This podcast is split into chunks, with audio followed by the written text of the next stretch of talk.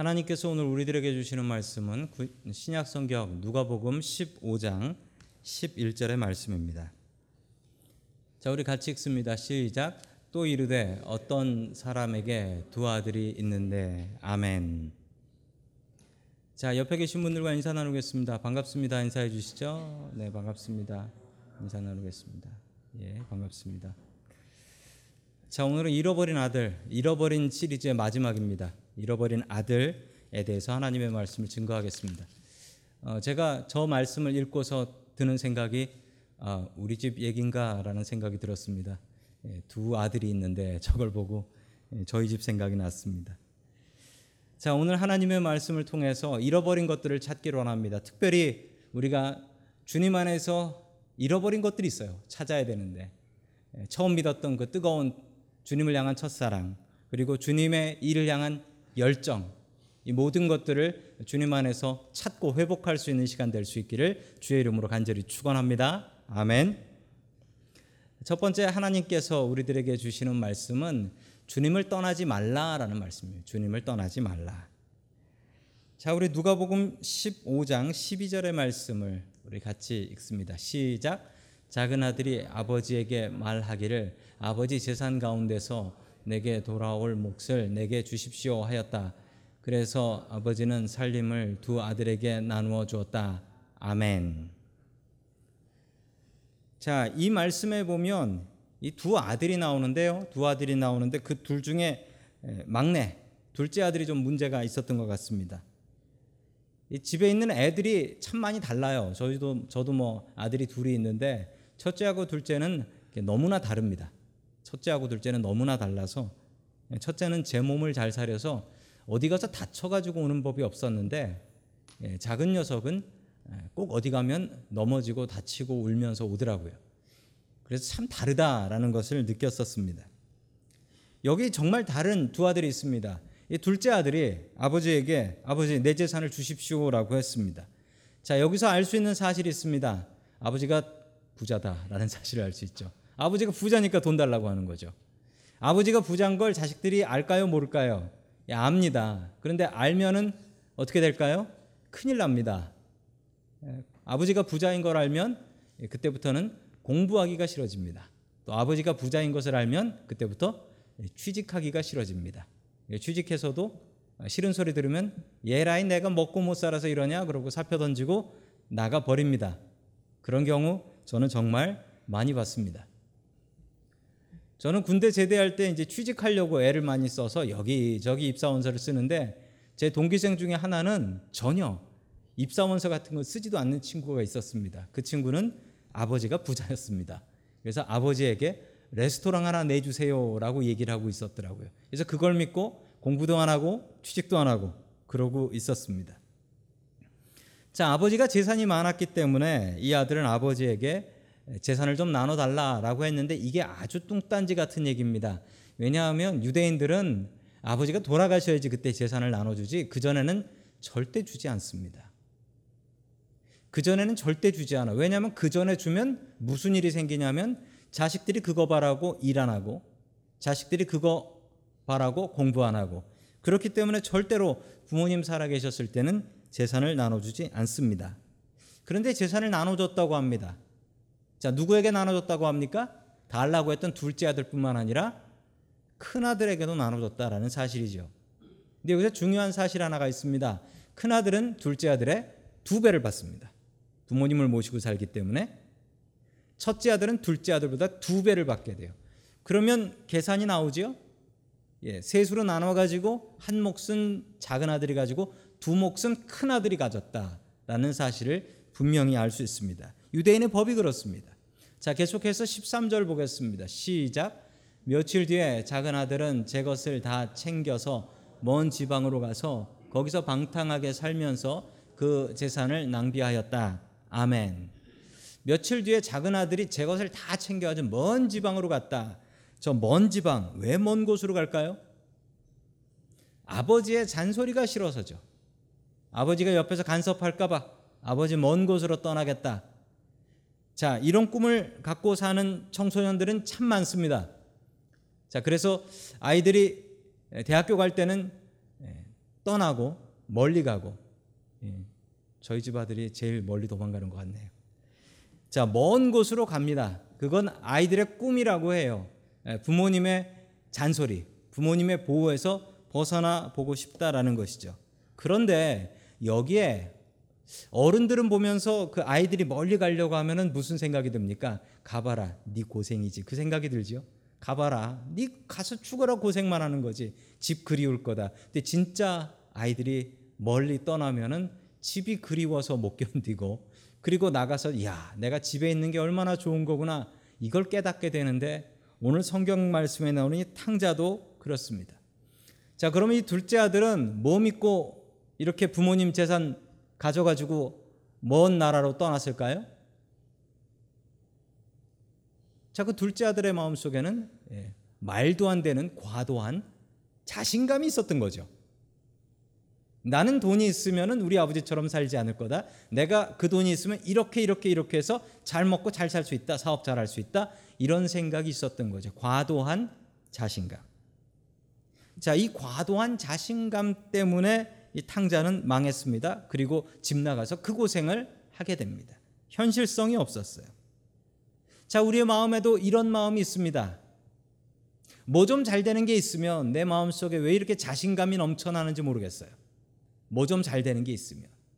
뭐 좀 안 되는 게 있으면 왜 이렇게 내 마음 속에 불편한 마음과 이 불평과 불안이 몰려오는지 모르겠어요. 사람은 똑같습니다. 뭐 안 되는 게 있으면 기확 죽어가지고 있고, 뭐 좀 잘 되는 게 있으면 거 봐라. 내가 하니까 잘 되지. 이런 교만함이 있다라는 것입니다. 오늘 이 둘째 아들에게도 그 마음이 있었습니다. 내가 주님 없이도 뭔가 할 수 있다. 내가 우리 아버지 없이도 뭔가 할 수 있다. 우리 마음속에 그런 마음이 있습니다. 내가 주님 없이도 무엇인가 할 수 있다. 그 마음을 내려놓으십시오. 주님을 떠나면 우리가 아무것도 할 수 없습니다. 우리 찬양 가사에도 있잖아요. 은혜 아니면 살아갈 수가 없네. 무엇마저도 호흡마저도 다 주의 것이니 주님께서 지켜 주시지 않으시면 우리는 아무것도 아닙니다. 늘 주님과 동행하십시오. 주님 없이 방황하지 마십시오. 늘 주님과 동행하며 살아갈 수 있기를 주의 이름으로 간절히 축원합니다. 아멘. 자, 두 번째 하나님께서 우리들에게 주시는 말씀은 잃어버린 아들을 찾으라라는 찾고 노력해야 된다는 사실입니다. 탕자가 집을 나갑니다. 집을 나가 가지고 완전히 망해서 거지가 됩니다. 당연히 거지가 되죠. 우리도 마찬가지입니다. 우리가 주님 떠나서 살 수 없습니다. 물 떠난 고기가 살 수 없듯이 우리가 주님 떠나서는 살 수 없다라고 성경은 분명히 이야기하고 있습니다. 자, 우리 15절의 말씀을 계속해서 보겠습니다. 15절입니다. 시작. 그래서 그는 그 지방의 주민 가운데 한 사람을 찾아가서 몸을 의탁하였다. 그 사람은 그를 들러 보내서 돼지를 치게 하였다. 아멘. 이 사람은 나쁜 사람이 아닙니다. 그 지방의 주민 하나가 이 외국인 거지거든요. 외국인 거지 불쌍하다고 그냥 재워주고 먹여주기 시작한 거예요. 그러고서 심지어는 일자리까지 알아봐 줬다는 거 아닙니까? 근데 일자리를 알아봐 준 게 뭐냐면 들에서 돼지를 치는 거였어요. 이 돼지를 쳤다라는 걸 보면 분명히 이 탕자가 가 있는 지역이 외국인들 사는 데라는 먼 외국인들 사는 데라는 것을 알 수가 있습니다. 자, 유대인들은 돼지를 부정한 동물이라고 돼지 치지 않죠. 돼지고기는 유대인들은 절대 절대로 먹지 않습니다. 돼지고기는. 자, 그런데 이 탕자는 인생의 바닥을 찍었습니다. 바닥 찍고 돼지를 치게 되었다. 이 얼마나 유대인으로서 완전히 망해서 이 거지보다 못한 삶을 살고 있느냐라는 것이죠. 자, 그런데 이때 이 탕자가 집으로 돌아가는데 장애물이 두 가지가 있었습니다. 첫 번째 장애물은 성경에 주엄 열매라고 나옵니다. 주엄 열매. 주엄 열매가 뭐냐면 화면에 보시면 저게 주엄 열매입니다. 이제 주엄 열매. 그러니까 콩 같은 비슷한 거예요. 콩 같은. 그래서 저 껍데기가 있고 껍데기를 까면 저렇게 저 안에 콩 같은 게 저 까만 게 들어 있어요. 저걸 뭐에 쓰냐면 저걸 먹습니다. 어떻게 먹냐면 유대인들은 지금 저거를 마트에 가면 팔아요. 마트에 가면 파는데 뭐로 파냐면 네, 지금 저분들이 쥐엄 열매를 가지고 차를 만든 거예요. 차, 티, 티를 만들어서 저렇게 통에다가 저 팔레스타인 분들인데 저 통에다가 넣어가지고 다니면서 저러고서 시원하게 해가지고 저걸 여름에 팔아요 길에서 길에서 팔아요. 근데 저 맛이 아주 단 맛이 난대요. 저 먹어보지 못했어요. 저기 계신 선교사님 한 분이 알려주셨는데 아주 단맛이 나가지고 우리 한국의 그 냉차 있죠? 그 냉차 파는 것처럼 그 팔레스타인에서는 저렇게 쥐염 열매로 만든 차를 팔고 있습니다 여름에. 예, 혹시 가시면은 한번 사 마셔보시기 바랍니다. 아주 시원하고 맛이 있다고 해요. 자, 쥐염 열매 때문에 못 갔습니다. 왜냐하면 쥐염 열매를 먹으면서 버텼던 거죠. 예, 돼지 먹는 쥐염 열매를 먹어가면서 하나님 말고 다른 게 의지할 게 있으면 그것 때문에 우리가 하나님을 더 늦게 찾습니다. 내 주머니에 뭔가 들어있고 하나님 말고 의지할 게 내 쥐염 열매 같은 게 있으면 빨리 무릎 꿇어야 되는데 그거 먹고 있다가 하나님을 더 늦게 찾게 됩니다. 여러분이 가지고 있는 쥐염 열매는 무엇입니까? 성도 여러분들이 가지고 계신 그 쥐염 열매, 하나님 의지하지 않게 하는 것, 하나님 말고도 든든한 것 내어 던져버리고 주님을 찾을 수 있기를 간절히 축원합니다. 아멘. 자, 또 하나 탕자가 아버지를 찾아가는데 걸림돌이 있었습니다. 그것은 죄책감이었습니다. 죄책감. 내가 아버지 돈을 뺏어 가지고 그 돈을 가지고 나와서 이렇게 망했는데 내가 어떻게 다시 돌아가냐? 이제 내가 받을 게 없는데 내가 돌아가시지도 않은 아버지한테 돈 달라고 해서 나왔는데 어떻게 내가 다시 아버지께로 돌아갈 수 있겠는가? 라는 말도 안 되는 죄책감이 있었습니다. 그런 죄책감 성도 여러분들 가져보신 적이 있으실 거예요. 어렸을 적에 부모님한테 잘못하고 나서 어, 내가 용서받을 수 없다라고 해서 혹시 집을 나가 보신 분들 계신가요? 나가 가지고 내가 죄를 지었으니 아버지께 못 돌아간다. 지금 탕자가 하는 일입니다. 그때 아버지의 마음은 어떨까요? 죄책감이고 뭐고 빨리 집으로 돌아와야죠. 때로는 사탄이 죄책감을 이용합니다. 죄책감을 이용해요. 죄책감이라는 게 나쁜 게 아닙니다. 길티라는 죄책감이라는 게 때로는 우리에게 참 중요하고 좋은 일이기도 합니다. 우리가 죄를 못 느끼면 주님을 찾겠습니까? 그리고 교회 다니는 사람들이 양심도 없어가지고 뭐 죄책감도 못 느끼고 하나님께서 다 용서해줬다. 뭐 이러고 살면은 그 진짜 못된 사람들입니다. 죄책감은 필요합니다. 우리가 죄를 알아야 용서를 구할 수 있고 죄를 알아야 주님께 나올 수 있지 않습니까? 그런데 과도한 죄책감이라는 게 있어요. 사탄이 이용하는 과도한 죄책감이 있어요. 도대체 내 마음을 눌러서 오히려 그 죄책감 때문에 주님을 자꾸 멀리하게 되는 교회 못 나가게 하는 그런 죄책감이 있어요. 그건 사탄이 주는 것입니다. 그런 죄책감은 내어 던지십시오. 하나님께서 우리에게 주시는 죄책감은 주님께 걸어 나올 수 있게 하는 죄책감이에요. 탕자는 이 죄책감 때문에 한참 동안 방황하고 자기 아버지를 찾아가지 못합니다. 자, 그리고 21절 같이 읽습니다. 시작. 아들이 아버지에게 말하였다. 아버지, 내가 하늘과 아버지 앞에 죄를 지었습니다. 이제부터 나는 아버지의 아들이라고 불릴 자격이 없습니다. 아멘. 자, 그런데 이 이야기가 그 앞에 보면 탕자가 혼자 스스로 연습을 해요.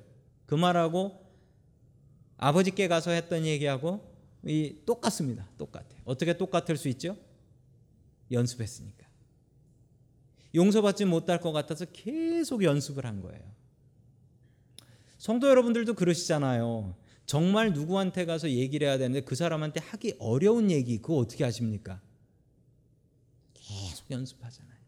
계속 몇 번을 연습하잖아요. 가서 틀리지 말아야지. 가서 화나도 꼭 이렇게 얘기해야지. 그러면서 연습하잖아요. 이 탕자가 그 연습을 하는 거예요. 우리 아버지가 내가 아버지 얼굴을 보면 도저히 얘기 못 할 것 같은데 아버지께 용서를 구하려면 이거 연습해야지. 그래서 이 다운편에 있는 걸 연습한 거예요. 계속. 그래가지고 아버지를 찾아갑니다. 그리고 아버지께 용서를 빕니다. 자, 내가 누구에게 죄를 지었다고 합니까? 하늘과 아버지 앞에. 아버지 앞에는 맞죠. 아버지 재산 빼가지고 왔으니까. 하늘 앞에 뭡니까? 당연히 하늘 앞에도 죄를 지었죠. 아버지가 돌아가시지도 않았는데 아버지 재산을 달라고 했으니 하늘에 죄를 지은 것입니다. 아버지, 하늘과 아버지 앞에 죄를 지었으니 나는 이제 아들도 아닙니다. 품꾼으로 불러 주시옵소서. 종도 아니라 품꾼이라고 해요.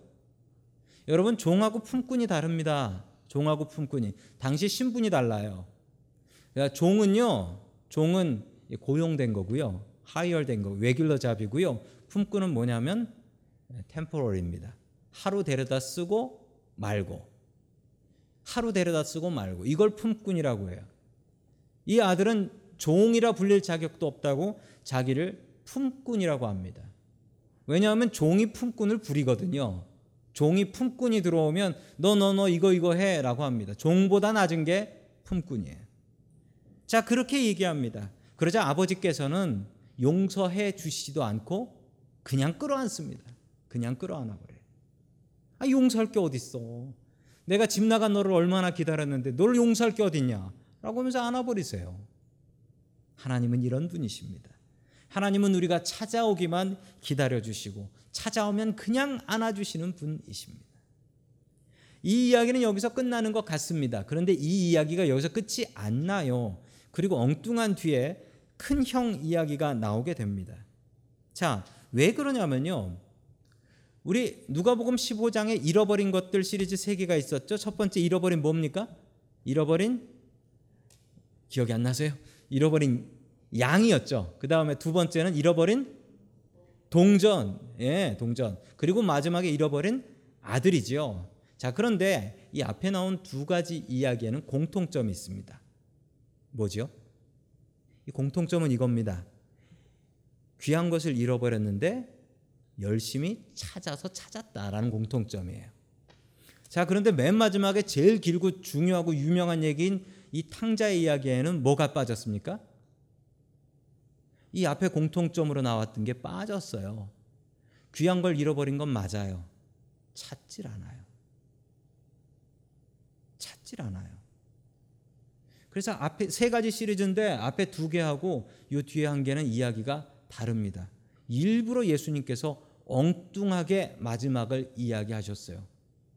듣는 사람들은 생각하겠죠. 앞에 두 개 이야기하고 왜 뒤는 다르지? 왜 안 찾지? 그러면 누가 찾아야 되나요? 가족들이 찾아야죠. 아버지는 어떻게 했습니까? 아버지는 그 동생을 찾기 위해서 동네 오기 위해서 아들 돌아오기를 기다렸어요. 너무 멀리 도망갔으니까 찾아는 못 가고 동네 오기 위해서. 그렇지만 정말 찾아야 될 가족 중에 하나, 멀리까지 가서 찾아올 수 있는 가족 중에 하나인 형이 문제였습니다. 이 15장에 나오는 잃어버린 시리즈의 가장 큰 결론은 이 형 얘기로 끝나는 거예요. 이 설교를 듣는 사람들은 어? 근데 왜 안 찾지? 그걸 누가 찾아야 되지? 형은 지금 뭐 하는 거야? 자, 32절 말씀 같이 보겠습니다. 시작. 그런데 너의 이 아우는 죽었다가 살아났고 내가 잃었다가 되찾았으니 즐기며 기뻐하는 것이 마땅하다. 아멘. 자, 도대체 큰 형은 뭐 하고 있는 건가? 지금 큰 형은 만족하고 있는 거죠. 앞에서 두 아들에게 다 재산을 나눠줬으니까 큰 형은 두 배를 동생 덕분에 살아생전에 받은 겁니다. 그러니 이 큰 형은 동생이 다시 돌아오는 게 싫지요.